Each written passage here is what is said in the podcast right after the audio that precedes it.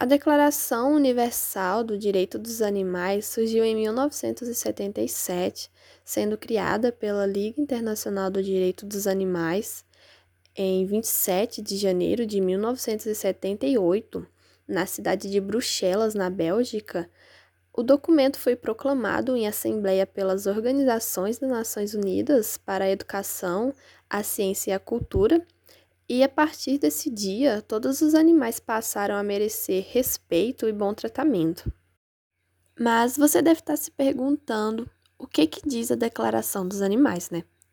Nelas são defendidos e expostos todos os direitos existentes para a proteção dos animais.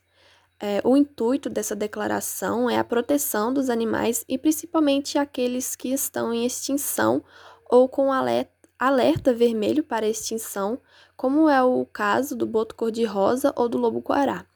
É, promover também a coexistência entre as espécies do mundo, é, demonstrar que ter respeito aos animais é o mesmo que ter respeito ao próximo e que a educação deve ensinar desde a infância a observar, a compreender e a respeitar e principalmente a amar os animais.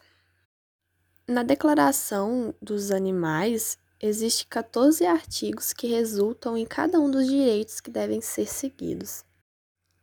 De forma geral, os artigos falam que todos os animais têm direito de viver, de serem respeitados, de terem bons cuidados, é, de serem livres quando são selvagens, de não serem abandonados quando são de estimação, é, não sofrer de dor ou angústia, não serem mortos e serem protegidos pelo governo e pela lei.